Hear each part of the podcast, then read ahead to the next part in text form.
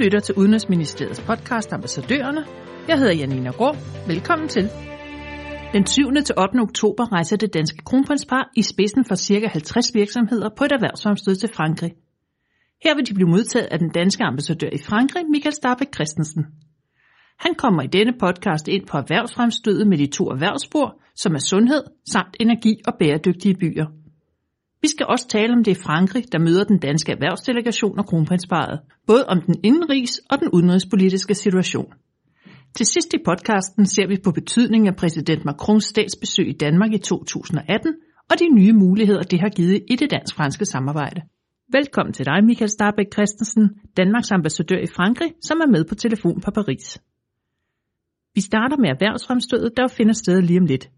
Et af de to erhvervsspor er sundhed med fokus på ældreområdet, smarte hospitaler og life science. Hvorfor lige de tre? Det er rigtigt, at vi har et erhvervsfremstød her den 7. og 8. oktober øh, med kronprinsparet i spidsen og en masse virksomheder, der er interesseret i at blive mere oplyst om Frankrig og det franske marked, og forhåbentlig også udvide deres aktiviteter hernede.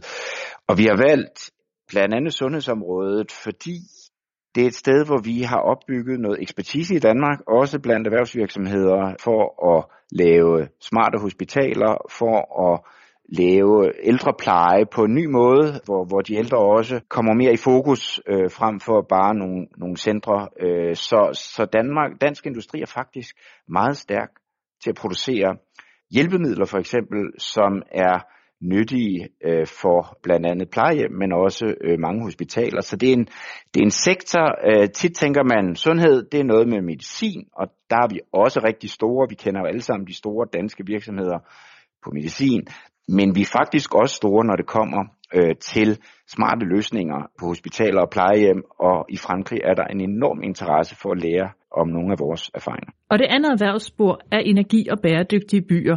Hvad er det, Danmark kan tilbyde Frankrig, som de ikke allerede har i forvejen? Frankrig er også i gang med en transition på energiområdet. Frankrig har jo haft meget atomkraft. Øh, 73 procent af elproduktionen kommer fra atomkraftværker. Og i Frankrig vil man ikke udfase atomkraft, man vil få det ned på 50 procent af elproduktionen i 2035. Og øh, det øh, hul, der så opstår, øh, det skal så øh, fyldes med vedvarende energikilder. Og her vil vi gerne have et, øh, et fremstød på vind, særligt havvind. Der er faktisk i Frankrig ingen havvindmølleparker. Når man kigger ned af den jyske vestkyst, ned over Tyskland, øh, Holland, Belgien, så stopper vindmølleparkerne lige præcis, når man når til Frankrig. Og øh, det er jo ikke fordi, det ikke blæser. Frankrig er bare ikke rigtig kommet med på havvindudviklingen. Og det vil vi gerne fortælle dem lidt om, at det, øh, det er der store muligheder i. Der har også været nogle udbud i Frankrig. Øh, men der er altså endnu ikke nogen havvindmølleparker, som er blevet øh, etableret. Og der er en, en del mistro til vindmøller i det her land, og det er måske sådan noget, vores gode erfaringer kan være med til at at ændre på, at de ikke er farlige for miljøet, at de ikke er farlige for fuglene, og, og øh, de faktisk ikke er så skidt at kigge på øh, heller, hvis de står ude på havet. Og så er der øh, fjernvarme, som er et andet spor. Altså i Frankrig er man, man noget bagud i forhold til en mere effektiv øh, forsyning øh, af varme. Der er udbredt brug af øh, oliefyr i Frankrig, og øh, en by som Paris er fjernvarmenettet meget øh, moderat udbygget. Så der er et kæmpe potentiale for at udnytte spildvarme, og, øh, og det er klart, at mange byer i Frankrig er meget interesseret i at gøre det, fordi det også er en, en bæredygtig energikilde, og den grønne dagsorden fylder bare meget i Frankrig i dag. Selvom arkitektur ikke er en del af selve erhvervsfremstødet, sker der alligevel rigtig meget på området. Kunne du uddybe det lidt? Ja, vi, vi, vi glæder os jo meget til ved en stor reception at fejre, at den store bue, som von Sprikkelsen han øh, tegnede tilbage i 80'erne, at den øh, har 30 års jubilæum i år faktisk. Men, men, men, men det er sådan en gammel bygning, kan man sige, men der sker rigtig meget med andre øh, tiltag, fordi franskmændene netop tænker i bæredygtige byggerier. Og her har vi også en ekspertise fra Danmark, så øh, man ser flere og flere arkitektfirmaer, som vinder opgaver i blandt andet Paris, men også andre franske byer. Så der er rigtig, det er, en, det er en dagsorden, der, der er rigtig meget gang i, og vi tænkte, når nu vi har 30 års jubilæet hernede, øh, så laver vi en arkitekturkonference, hvor vi markerer både øh, at vi byggede noget ikonisk for 30 år siden, eller tegnede det, og, og at vi er med på øh, i front med, med nye arkitektoniske løsninger til at skabe øh, bedre bymiljøer i, i Frankrig. Vi skal også tale om det Frankrig, der møder den danske erhvervsdelegation og kronprinsparet, både politisk og økonomisk. Kan du give os et par nedslagspunkter i Frankrigs indrigspolitik? Vi kender jo alle sammen billedet af de gule veste, der øh, løb i gaderne i Paris, særligt sidste efterår, men også her i noget af foråret. Og, øh, og det var en, en, en reaktion blandt andet på øh, en, en hævelse af benzinafgifterne og en nedsætning af fartgrænserne. Øh, bilen betyder meget i Frankrig. Øh, når man bor uden for de store byer, har man brug for sin bil, så det var et form for oprør fra den sådan menige øh, franskmand, der sagde, at, at vi skal også høres, vi har også en ret. Øh, så, så det prægede meget efteråret, og det har også øh, været, været noget, Macron har været nødt til at, at gøre en del ud af. Men han, han tog det offensivt, forstået på den måde, at, at mange af hans forgængere ville nok have tænkt, okay, vi må hellere droppe reformer, vi må hellere øh, lige tage det roligt, fordi folk er sure, og det, det orker vi ikke. Macron siger nej, så tager vi en diskussion, og så snakker vi om, hvorfor reformerne er nødvendige, og hvad det er, der skal til, for at Frankrig kommer til at fungere bedre, også økonomisk. Så rejste han rundt i Frankrig, han, han droppede sine øh, udlandsrejser i et halvt år næsten, og sagde, nu rejser jeg rundt i Frankrig og snakker med folk og forklarer, hvad det er for et projekt, jeg er gang i, for jeg har tydeligvis ikke forklaret det godt nok. Og, og det tænker man, det kan, jo, det kan jo sagtens gå galt, når man laver sådan en, en, en rundrejse i et land, men faktisk har Macron fået meget ros for det, fordi han har taget ud og lyttet til franskmænd. Man har kunne give sin mening til kende online. Og, øh, og det er der rigtig mange, et par millioner franskmænd, der faktisk har gjort. Og det er klart, at de mener forskellige ting, men bare det at blive hørt har betydet noget for franskmændene. Så, så lige i dag øh, står Macron øh, relativt stærkt hernede. Man er aldrig super populær som politiker i Frankrig, men, men Macron har faktisk øh, en, en rimelig høj anerkendelse, blandt andet fordi han har været rundt og møde øh, franskmændene og snakket om, hvad det er, der skal til for at, at skabe øh, fremgang i Frankrig. Så, så, så lige nu står han godt ved det sidste øh, valg, der var i Frankrig, det var til Europaparlamentsvalget.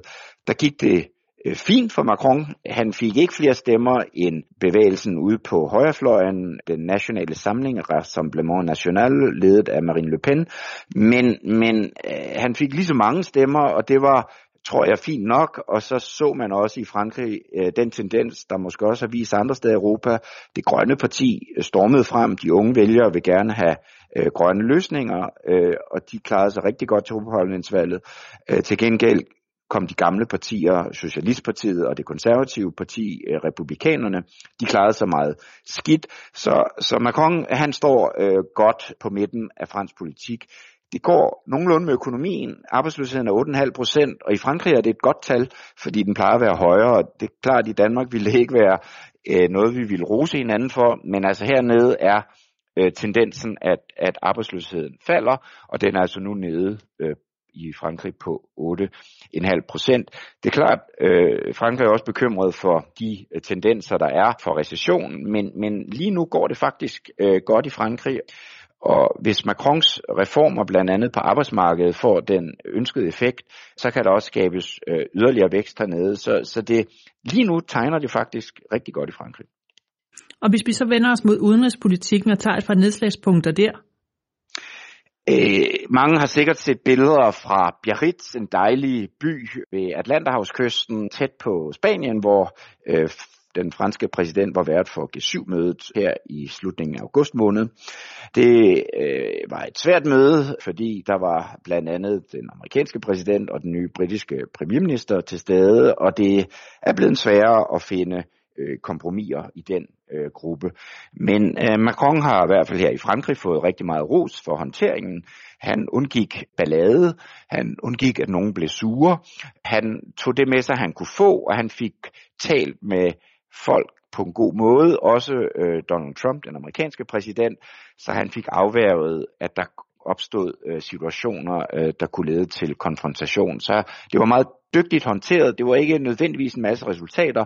Det, der står tilbage, er nok, at den iranske udenrigsminister øh, kom, og, og, og Iran-konflikten, hele øh, alle problemerne i, i Mellemøsten, dem går Frankrig meget op i, og Macron øh, ser nok også, at Frankrig kan udgøre en form for malerrolle, øh, velvidende, at der er stærke kræfter på spil, men, men det er i hvert fald en rolle, øh, han tager meget øh, alvorligt. Så G7 står som et, et, et, et topmøde blandt de, de stærkeste økonomier, hvor, hvor, hvor Macron viste, at han, han ikke bare har europæiske ambitioner, han øh, er også en, man kan regne med øh, på global plan.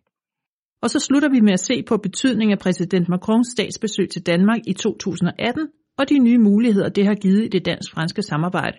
Hvor mener du, det kommer allertydeligst til udtryk? Jeg synes, man i Paris og i Frankrig ser en, øh, en stor åbenhed over for, øh, for Danmark og det, vi kan. Macron har fra starten talt meget om øh, de nordiske modeller, ikke for at kopiere dem, for det kan man ikke, men, men for at blive inspireret af dem, fordi det er jo det dejlige ved et land som Danmark, at i andre lande siger man, hvis bare vi kunne være ligesom Danmark, så ville det være bedre, end hvor vi er nu, og, og, og vi har et, et godt image øh, i Frankrig, øh, og det giver et sådan statsbesøg i Danmark endnu mere energi til, så, så, så det, går, det går godt i det franske samarbejde, bedre end jeg vil sige, det, det længe har gjort, fordi Macron interesserer sig for det, der foregår, og fordi vi kan bidrage med nogle af de løsninger, som Frankrig efterspørger, om det så er på, på sundhedsområdet, hvor, hvor Frankrig har et meget, meget dyrt sundhedssystem. 11,5 procent af deres BNP går til sundhed. Det er dyrt, og alle står med de udfordringer, at hvordan håndterer vi udfordringen i fremtiden med flere ældre, uden at det udhuler vores budgetter. Og her har Danmark altså noget at tilbyde, som kan inspirere, og der, der er stor interesse for at lære Danmark. Og så netop på det grønne, på klima, på energi. Frankrig ser med stor interesse på ideen eller planen fra regeringen om at sænke CO2-udledningen med 70% i 2030. Man er særlig interesseret i at se, hvad er det for nogle instrumenter og løsninger, der skal til for at sænke forbruget øh, eller udledningerne så meget. Vi har slet ikke talt om cykler her, selvom de jo kombinerer både det sunde og det grønne, og også var i centrum under statsbesøget i 2018. Men man ser flere af dem i Paris nu, siger du. Ja, i Paris vil man se flere og flere cykler. Paris' borgmester, Anne Hidalgo, hun bygger cykelstier hele tiden til stor irritation for nogle af de herboende, øh, her bilglade øh, indbyggere i byen. Men, men øh, det er jo det, når man bygger en cykelsti, så begynder folk også at bruge den. Og, og det kan man altså se. Det er jo ikke København, men der begynder stille og roligt at komme en cykelkultur, og for os øh, er det jo i høj grad, at vi skal have Tour de France Grand Départ i 2021, og som, øh, som direktøren fra for Tour de France sagde, vi bringer verdens største cykelløb til verdens største cykelland, øh, og er det ikke bare en smuk kombination? Og, øh, øh, og så er det dejligt at se, at franskmænd også begynder ikke kun at ræse på deres cykler ude på landvejene, men faktisk også at bruge dem til at transportere sig ind i byerne. Så, så når, når eksportfremstødet øh, kommer herned, jamen så, så er det øh, med en stor fransk interesse for, hvad det er, vi vi har at tilbyde. Og det tror jeg er, er en god opfølgning på Macrons besøg i Danmark, at vi får kronprinsparet herned. Vi har tre ministre, vi har 50 virksomheder. Der er interesse i Danmark, og der er altså også stor interesse i Frankrig for at, øh, at udbygge relationerne både politisk og økonomisk.